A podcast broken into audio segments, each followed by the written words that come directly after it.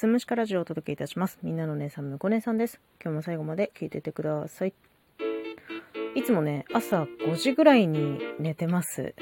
そしてですね、起床時間は早くてお昼の3時。いよいよもう起きれなくて寝すぎますと、夕方5時。つまりね、10時間から12時間は寝ているわけなんです、私。でもさ、1日って24時間じゃないですか。1日の半分は睡眠時間で私全然活動できてないみたいなんですよね。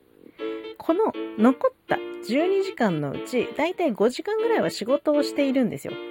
で、仕事行く前の支度に2時間使ってて、あと使える時間って5時間しかないと思うと、ちょっとね、改めてゾッとしてしまいましたね。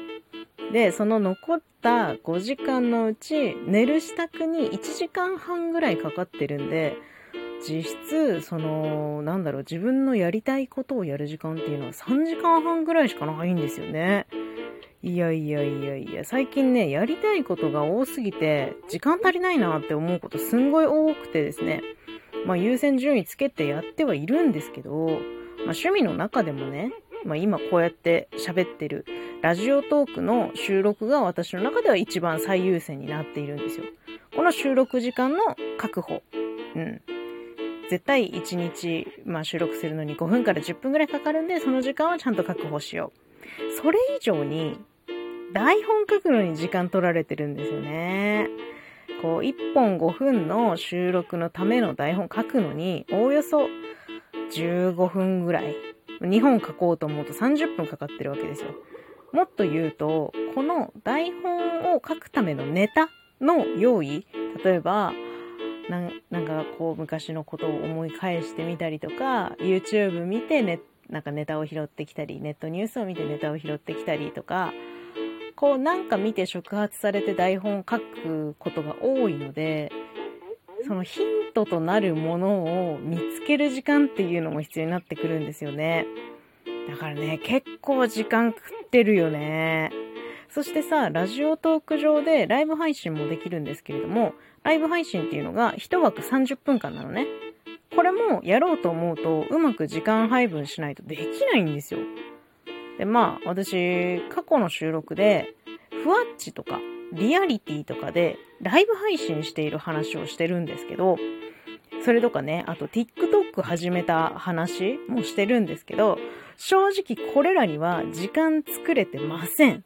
TikTok はかろうじて続けてはいるんだけど、その TikTok でもまた動画を撮ってね、投稿しようと思うと、そのためのネタ探しをしなきゃいけないんですよ。今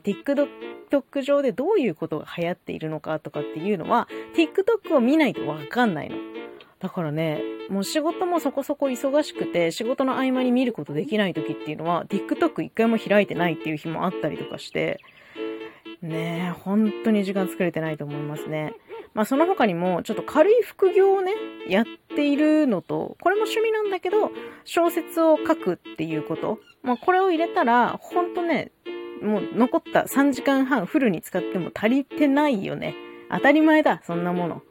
もうさ、何にもしないでじっとしてる時間って私はほとんどないんですよ。常になんかしてんの。まあなんかしてないの苦手だからいいんだけど、で、こう、頭を空っぽにする瞬間っていうのはほぼほぼないんですよね。常になんか考えてる。だから疲れて10時間以上寝てしまうのではと思うほどですよ、本当に。まあ、これを聞いた多くの人は、いや、早く起きればいいじゃんって思うと思うんですけど、ちょっと聞いて、この起きるっていう作業が私一日の中で一番嫌いで、一番ストレスかかってる瞬間なんですよ。もうほんと、なんか用事あって起きなきゃいけなくて、ああ、もうダメだ。ああ、もう、ああ、もう2時か、2時か。よし、起きるぞ。ああ、起きる、ああ、起きる、起きるともう吐き気とふらつきが止まんないんですよね、ほんと。まあ世の中にはショートスリーパーっていう方もいますけど、もうショートスリーパーへの憧れは早いうちに捨て去りましたね。まあ、私はあの定義上はロングスリーパーにはなってるんですけど、ロングスリーパーって病気じゃないので、まあほぼほぼ体質的なものなので、あの私はロングスリーパーですっていう風に開き直って付き合ってるんですけど、まあ、やっぱね、時間足りないもんは足りないわ。24時間じゃ足りない。ちょっと30時間ぐらい欲しい。そんな風に切に願ってます。今日は時間が足りないロングスリーパーの話でした。最後まで聞いていただいてありがとうございます。また次回もよろしくお願いします。